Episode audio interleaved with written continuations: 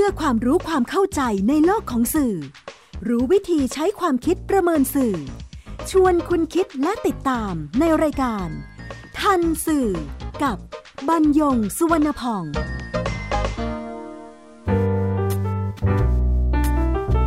สวัสดีครับคุณผู้ฟัง นี่คือทันสื่อ รายการความรู้ ด้านสารสนเทศ และเรื่องราวที่เกิดขึ้นในโลกข่าวสาร แล้วส่งผลกระทบต่อบุคคล หรือสังคม อันนั่งมาจากเนื้อหาและสื่อนำมาเรียนรู้ร่วมกัน เพื่อนำไปสู่สังคมคุณภาพ ออกอากาศทางไทย PBS Digital Radio บรรยงสวนพองดำเนินรายการ จิตรินเมฆเหลืองประสานงาน ท่านสื่อวันนี้นำประเด็น Fake Influencer มาพูดคุยกับคุณผู้ฟัง ก็จะสงสัยกันนะครับว่า Fake News นะ่ะได้ยินบ่อยแล้ว รู้จักแล้ว รู้ถึงผลกระทบ ที่ส่งไปทางลบ ก็รู้มาแล้วก็เห็นมาแล้ว แล้วก็เป็นกันทั้งโลก แล้วก็เคยเป็นเรื่องใหญ่โต อย่างเช่นที่เกิดขึ้นในสหรัฐอเมริกาเมื่อครั้งที่มีการเลือกตั้ง ประธานาธิบดีสหรัฐ ที่ทำให้ทรัมป์ได้เป็นประธานาธิบดี บ้านเราก็มีมาตั้งแต่ อนานพอสมควรนะครับ แต่แม้ว่าจะไม่กี่ปี แต่ว่าที่มาแรงขึ้นเนี่ยคือในช่วงเลือกตั้งเมื่อเดือนมีนาคมที่ผ่านมา แล้วก็แพร่หลายเนี่ยนะครับไปในหลากหลายวงการ โดยเฉพาะบนสื่อออนไลน์ ส่วนใหญ่ก็จะเกิดขึ้นบนสื่อออนไลน์ แล้ว fake influencer ล่ะ ก็เลยนำเรื่องนี้มาพูดคุย เพราะว่าที่เมืองนอกเนี่ย ก็มีการสำรวจแล้วก็มีการค้นพบ เรื่อง fake influencer กันแล้ว ก็เลยทำให้น่าสนใจว่า เอ๊ะ บ้านเรา มีไหมแบบนี้ กล่าวเฉพาะคำว่า influencer ที่แปลว่าผู้มีอิทธิพล ทางวิชาการนิเทศศาสตร์เนี่ย ก็จัดอยู่ในกลุ่มเดียวกันกับบุคคลสาธารณะ แต่ว่าเป็นการจัดที่ไม่เป็นทางการ เพราะว่ายังไม่มีการทำวิจัยอะไรต่างๆ เพียงแต่ได้นำไอ้เรื่องพวกนี้มาใช้ในการสอนในการอะไรต่างๆ ทั้งหลาย แล้วก็จับเข้ามาอยู่ในกลุ่ม คือมองในแง่ของวิชาการก็จับเข้ามาอยู่ในกลุ่ม เดียวกันเนี่ยนะครับกับบุคคลสาธารณะ หรือ Public Figure ซึ่ง เคยนำมาเรียนมาบอกเล่ากับคุณผู้ฟังไปแล้วอินฟลูเอนเซอร์ในทางนิเทศศาสตร์จึงไม่ใช่ผู้มีอิทธิพลที่เป็นนักเลงหัวไม้อะไรทำนองนั้น แล้วทำไมไม่ใช้บุคคลสาธารณะเสียเลยล่ะทำไมต้องใช้คำว่าผู้มีอิทธิพลคำว่าผู้มีอิทธิพลที่เป็นภาษาไทยฟังดูน่ากลัวครับ แต่พอใช้ภาษาตะวันตก คืออินฟลูเอนเซอร์ทับศัพท์ ก็จะดูเบาลงหน่อยหนึ่ง เมื่อพูดถึงบุคคลสาธารณะหรือ Public Figures มักใช้คำนี้เมื่อกล่าวถึงเรื่องหรือว่างาน หรือว่าหน้าที่ ที่บุคคลซึ่งได้ชื่อว่าเป็นบุคคลสาธารณะเนี่ยรับผิดชอบ แต่บ่อยครั้งครับ ล่วงล้ำเข้าไปในเรื่องส่วนตัว โดยเฉพาะคนที่มีอาชีพเป็นนักแสดงหรือดารา หรือศิลปิน บ้านเราถ้าจะใช้คำว่าศิลปินนั้น ราชบัณฑิตยสถานบัญญัติไว้ว่าจะต้องเป็นผู้ที่มีชื่อเสียงในระดับชาติจึงจะใช้ศิลปินได้คำว่าชื่อเสียงระดับชาติหมายถึงเป็นที่ยอมรับ และมีการรับรองในระดับชาติก็เลยใช้คำเนี่ยค่อนข้างจะขัดกับปัจจุบันก็ต้องใช้คำว่าดารากันต่อ ใช้คำว่านักแสดง ใช้คำว่าจิตรกรหรือประติมากรอะไรอย่างนั้นไป แล้วเราอันนี้หมายถึงที่สื่อมวลชน รวมทั้งสื่อสังคมเชิงพาณิชย์นะครับ อ้างว่าเป็นบุคคลสาธารณะ ที่ต้องพึ่งพาอาศัยความนิยมของประชาชน สื่อก็ใช้สิทธิ์ สื่อก็อ้างสิทธิ์นำเสนอเรื่องส่วนตัวให้ประชาชน โดยเฉพาะคนที่เป็นแฟนคลับของดาราของนักร้องนักแสดงได้รับทราบ แถมเราเราก็คือสื่อมวลชนกับสื่อสังคมเชิงพาณิชย์นี่แหละครับ ยังอ้างอีกว่า เป็นเรื่องส่วนตัวของบุคคลสาธารณะ ซึ่งมีคุณค่าข่าว เพราะเป็นเรื่องที่อยู่ในความสนใจ แล้วก็จัดอยู่ในกลุ่มปุถุชนวิสัยว่าอย่างนั้นเราก็อ้างสิทธินี้เรื่อยมาแม้กระทั่งปัจจุบัน เปิดหน้าจอคอมพิวเตอร์ขึ้นมานี่นะครับ ไม่ว่าจะเป็นซีก Microsoft หรือไม่ซีกอะไรก็แล้วแต่ ข่าวที่ เขาดึงออกมาจากสื่อต่างๆ แล้วมาไว้ที่หน้าจอแล้วก็ไล่กันไปเนี่ยก็จะเป็นข่าวดารา แล้วก็เป็นเรื่องส่วนตัวของดาราเนี่ยมากกว่าข่าวอื่นทั้งหมด เปิดเดี๋ยวนี้ก็จะเห็นก็จะเจอและเรื่องส่วนตัวที่ว่าก็คงจะเป็นเรื่องของความรักความใคร่ทำนองนั้น ในทางกลับกันครับ บุคคลสาธารณะ โดยเฉพาะดารา หรือนักแสดง หรือศิลปินสุดแล้วจะจะเรียก ที่ได้รับความนิยมในระดับแฟนคลับ ที่คอยติดตามเรื่องราว ถึงขั้นดาราใช้สินค้าหรือว่าบริการอะไร ก็จะใช้ตาม อย่างนี้ศัพท์นิเทศศาสตร์ด้านสื่อสารการตลาดก็เรียกกันว่าอินฟลูเอนเซอร์หรือผู้มีอิทธิพลต่อการตัดสินใจของแฟนคลับ ในฐานะผู้บริโภค ซึ่งถือว่าไม่ธรรมดา อย่างไรก็ตามครับผู้มีอิทธิพลทางการสื่อสาร ไม่ได้จำกัดอยู่ที่คนเป็นดารา หรือนักแสดงหรือศิลปิน ก็เป็นคำตอบว่าไม่ใช่ดาราทุกคนจะเป็นผู้มีอิทธิพลทางการสื่อสารได้คำว่าอินฟลูเอนเซอร์จึงมีความสำคัญด้านสื่อสารการตลาด เพราะมีอิทธิพลต่อการกำหนดทัศนคติ พฤติกรรม ไปจนถึงขั้นการตัดสินใจ การตัดสินใจจึงเป็นหัวใจของการตลาด โดยมีอินฟลูเอนเซอร์เนี่ยเป็นเครื่องมือทำให้คนคล้อยตามตามแนวคิดทางนิเทศศาสตร์นะครับ การตัดสินใจหรือคล้อยตามใคร คนในกลุ่มที่มีผู้คล้อยตาม เราก็จะเรียกกันว่ากลุ่มอ้างอิง กลุ่มอ้างอิงที่ว่านี้ก็จะมีทั้งทางตรงและทางอ้อมครับ กลุ่มอ้างอิงทางตรงก็จะมีความสัมพันธ์โดยตรงใกล้ชิด ทั้งที่เป็นคนกลุ่มเล็ก คือมีปฏิสัมพันธ์กันสม่ำเสมอ อย่างคนในบ้านในครอบครัว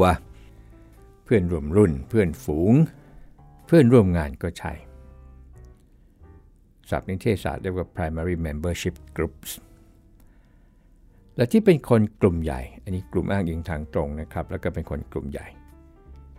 ซึ่งผู้คล้อยตามเนี่ยเข้าไปเกี่ยวข้อง ในฐานะสมาชิก อย่างเช่น สมาคมนักเรียนเก่า สมาคมสิทธิ์เก่า หรือว่ากลุ่มอาชีพ กลุ่มวิชาชีพสมาคมนักข่าวหนังสือพิมพ์ หรือสมาคมนักข่าววิทยุโทรทัศน์ หรือแม้แต่กลุ่มศาสนา อย่างนี้เรียกกันว่า secondary membership groups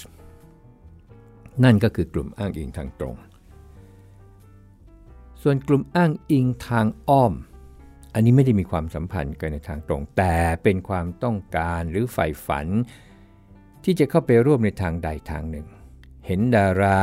เห็นนักร้องชื่นชมชื่นชอบ อยากอยากคบหาสมาคม อยากอยู่ใกล้ๆ หรืออย่างน้อยก็เข้าไปตาม ไปแสดงความเห็นไปนู่นนี่นั่นสุดแล้วแต่พอดีไม่ได้เป็นแฟนคลับของดาราคนไหนก็ยังไม่มีโอกาสได้ยกตัวอย่างของตัวเองได้ชัดนะครับ จะเข้าไปร่วมได้อย่างไรนั้น ก็ต้องมีการกระทำที่สอดคล้องกับบรรทัดฐานของกลุ่มอ้างอิง เช่นนะครับ มีค่านิยม หรือมีทัศนคติ ที่กลุ่มอ้างอิงเขาประพฤติปฏิบัติ คนในวงการบันเทิงที่มีอิทธิพลในการสื่อสารก็เป็นบุคคลหนึ่ง ในกลุ่มอ้างอิงทางอ้อม เขาทำอะไร เขากินอะไร เขาไปไหน เขาใช้อะไร เมื่อเป็นบุคคลอ้างอิงของผู้ใฝ่ฝันหรือนิยมชมชอบแล้วก็จะคล้อยตาม หรือเลียนแบบพฤติกรรมของบุคคลอ้างอิง การใช้อินฟลูเอนเซอร์ในกิจกรรมสื่อสารการตลาดผ่านสื่อออนไลน์ ถึงได้เพิ่มขึ้นอย่างมีนัยสำคัญในช่วง 5 ปีที่ผ่านมาครับก็จริงเรื่องอินฟลูเอนเซอร์มีมาก่อนหน้านี้แล้ว แต่ว่าเราไม่ค่อยได้ใช้คำนี้กันจนพอบ้านเขาใช้คือฝรั่งใช้ เราก็จะนำคำนี้มาใช้ มันก็จะเกิดคำพวกนี้ใหม่ ๆ โดยเฉพาะในโลกของดิจิทัลเนี่ยเพิ่มขึ้นเรื่อยๆเรื่อยๆเรื่อยๆเราก็ใช้คำนั้นตาม แต่ว่ามันก็เป็นคำทางเทคนิคที่เมื่อเรามานำมาใช้แล้วเราตอบโจทย์ได้ การใช้อินฟลูเอนเซอร์ในกิจกรรมสื่อสารการตลาดที่ว่าเนี่ย ก็นำไปสู่ประเด็นใหญ่ ประเด็นแรกนะครับ นั่นเป็นเหตุผลที่นำมาเรียนกับคุณผู้ฟัง 1. จำนวนผู้ติดตามนับหมื่น นับแสนหรือนับล้าน ในกรณีที่เป็นคนดังระดับโลกเนี่ยร้อยล้านเลยนะครับ เป็นจำนวนที่แท้จริง คือมีผู้นิยมชมชอบถึงขั้น เข้ามาติดตามจริง หรือเป็นผู้ติดตามเทียมที่เรียกกันว่า fake follower เพื่อให้ดูดีขึ้นไปแต่เพื่อดึงดูดให้คนมาติดตามเพิ่มอีกทางหนึ่ง อันนี้ทำได้จริง ๆ นะครับในโลกดิจิทัล ข้อที่ 2 ที่เป็นเหตุผลนำมาเรียนคุณผู้ฟัง ในจำนวนผู้ติดตามจริงที่ว่านี้ ไม่ได้หมายความว่าทุกคนเนี่ยจะต้องมีพฤติกรรมการตัดสินใจตาม อินฟลูเอนเซอร์ที่รับจ้างโฆษณาสินค้าหรือบริการ แต่ก็มีผู้ติดตามที่ไม่อาจทราบจำนวนได้ว่ามากน้อยแค่ไหนที่คล้อยตามคำว่าคล้อยตามนะครับนำไปสู่พฤติกรรมที่ได้เรียนให้คุณฟังได้ทราบไปในตอนต้นอินฟลูเอนเซอร์ว่าอย่างไร followers ก็ว่าอย่างนั้น ประเด็นอยู่ที่เมื่อมีผู้ติดตามเทียม หรือผู้ติดตามผี ghost followers ในหมู่ผู้ติดตามด้วยกันเสียแล้ว สินค้าและบริการที่ผู้มีอิทธิพลโฆษณาละ่ะ จะเป็นอย่างไร ประการหนึ่ง หรือผู้ให้โฆษณา ก็ถูกอินฟลูเอนเซอร์หรือผู้จัดการของอินฟลูเอนเซอร์เนี่ยหลอกด้วย มีข้อมูลจากบ้านเขานะครับ ที่เขาสำรวจแล้วพบ fake influencer แต่ว่าอีกสักครู่ครับ กำลังฟังรายการ ทันสื่อ กับบรรยงค์ สุวรรณผ่อง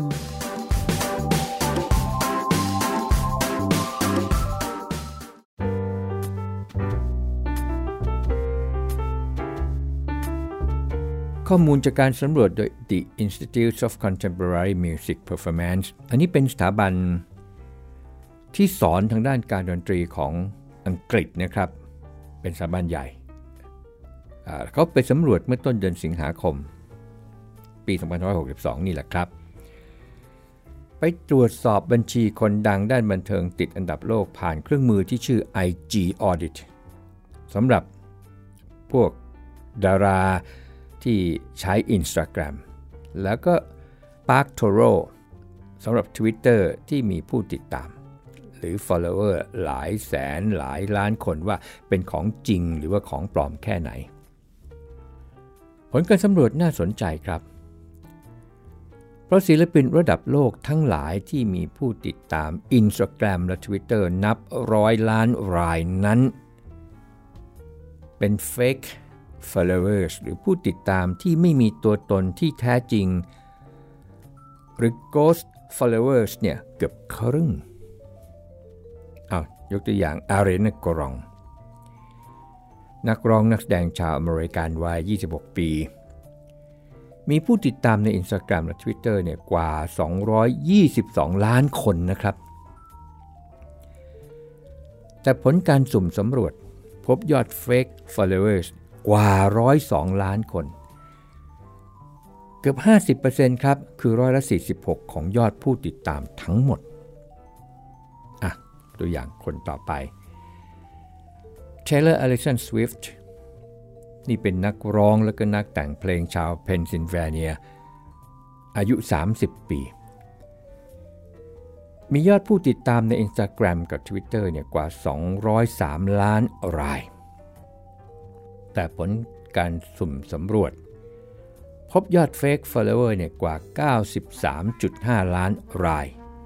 นี่ก็ 46%ของยอดผู้ติดตามทั้งหมด คิมเบอร์ลี โนเอลคาร์เดเชียนเป็นนักออกแบบเสื้อผ้านางแบบเป็นนักแสดงชาวแคลิฟอร์เนีย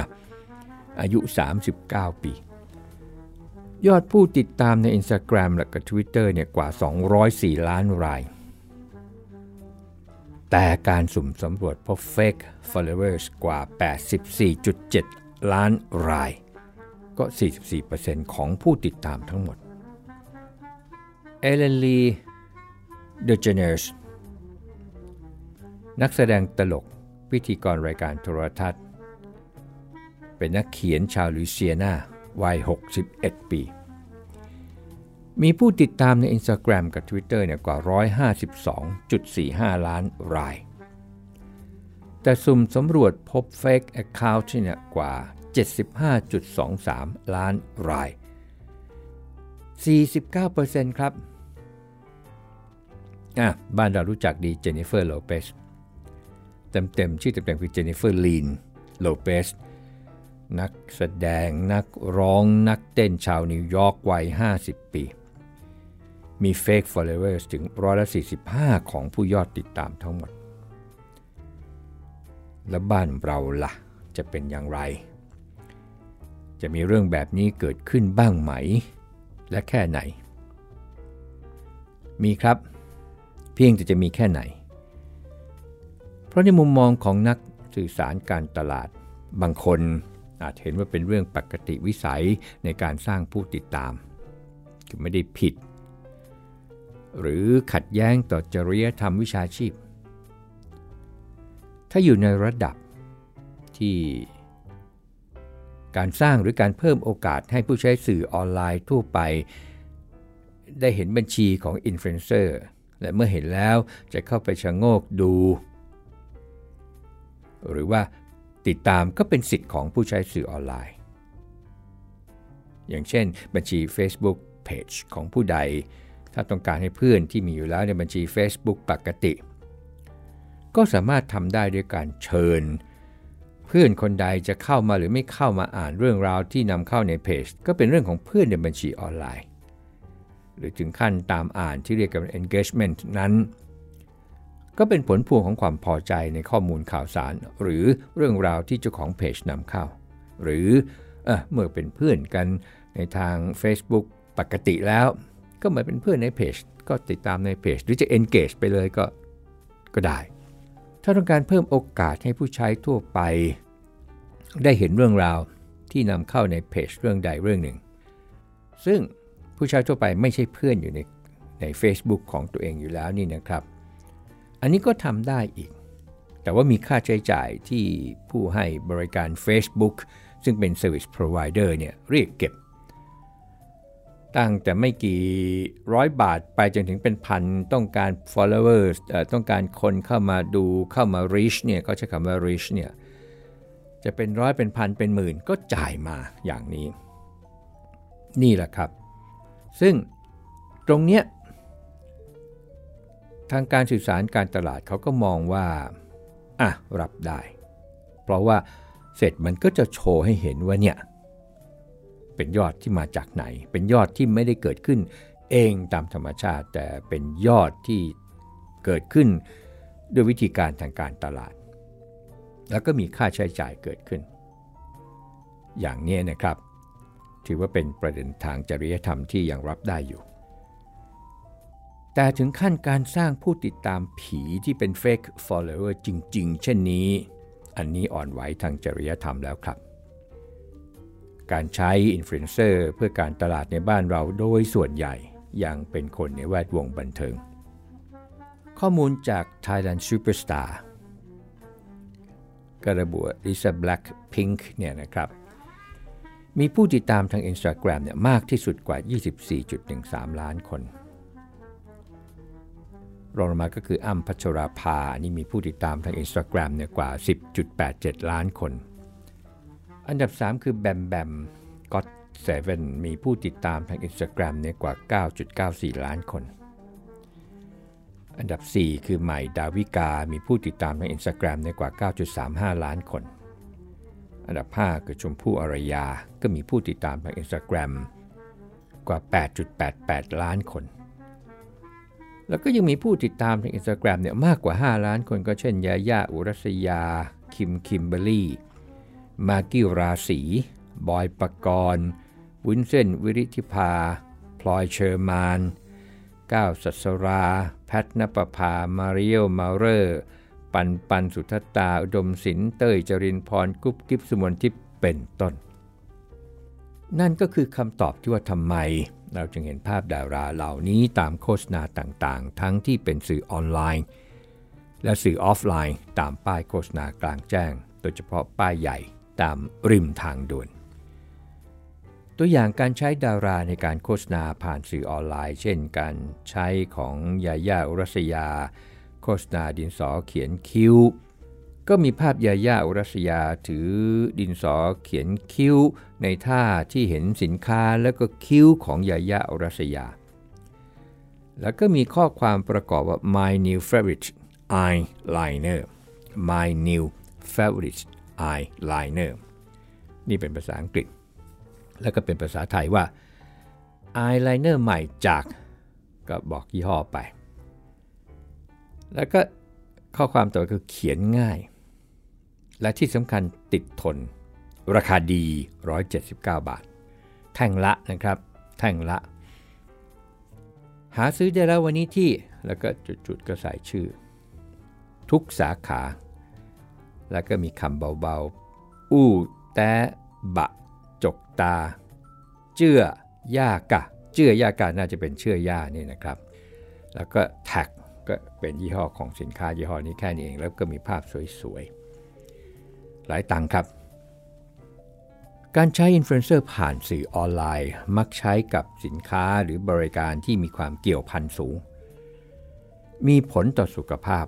ทั้งภายในและภายนอก ซึ่งปัจจุบันเนี่ยก้าวหน้าถึงขั้นสินค้านวัตกรรม หรือว่าสินค้าใหม่ไปแล้ว นอกจากคนในวงการบันเทิง แล้วยังมีคนอีกกลุ่มหนึ่งครับ ซึ่งมีพัฒนาการอย่างรวดเร็วในระยะ 5 ปีที่ผ่านมา คือผู้นำสินค้ามาเขียนถึงที่เรียกกันทับศัพท์ว่ารีวิวเวอร์การรู้จักนี่ตรงกันข้ามกับดารานะครับ ไม่ใช่หน้าตาไม่ใช่การแสดง หรือตกเป็นข่าวอะไรเป็นเซเลบไม่ใช่ แต่รู้จักเพราะเนื้อหาของสินค้าหรือบริการที่นำเสนอและนำเสนอได้อย่างน่าสนใจ มีรายละเอียด จนกระทั่งเกิดความน่าเชื่อถือ ทีนี้พอไปโดนหรือว่าผู้สนใจเขาก็อยากรู้อยู่แล้วเขาก็เข้าไปแล้วเขาก็เออนะเขาต้องการข้อมูลเพื่อการตัดสินใจหรือว่าคนนี้ก็จะเป็นผู้เชี่ยวชาญในในแต่ละเรื่องแต่ละเรื่องไป แต่บางคนก็อิเล็กเคครับเรื่องราวของ reviewer หรือ tester เนี่ยเอาไว้โอกาสต่อไปจะนำมาเรียนคุณผู้ฟัง เพราะว่ามีบทบาทมากขึ้นมาเรื่อยๆนะครับ จนกล่าวได้ว่าเป็นหนึ่งในผู้มีอิทธิพลในความคิดต่อผู้บริโภคไปแล้ว ในเมืองไทยยังไม่พบการสำรวจนะครับว่ามีคนในวงการบันเทิงผู้ใดที่มี fake followers และมีมากน้อยแค่ไหน หรือว่ามีผู้ติดตามผีแบบคนในวงการบันเทิงต่างประเทศ จะมีผู้ติดตามผีหรือไม่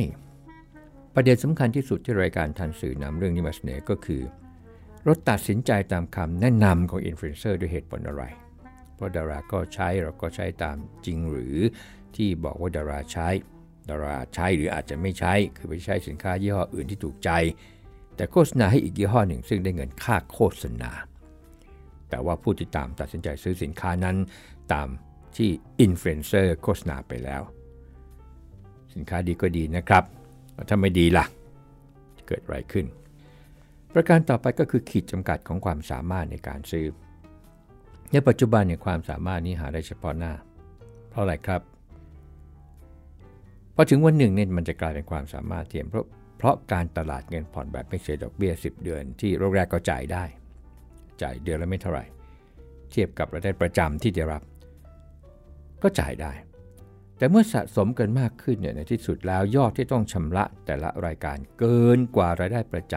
ำถึงเวลานั้นสายเสร็จแล้วครับ Fake Influencer จึงเป็นต้นน้ำ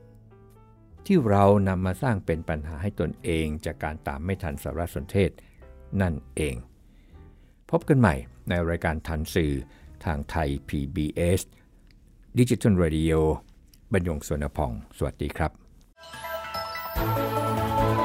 ติดตามรายการทันสื่อได้ทางวิทยุไทย PBS www.thaipbsradio.com แอปพลิเคชัน Thai PBS Radio ติดตามข่าวสารทาง Facebook ได้ที่ facebook.com/thaipbsradiofan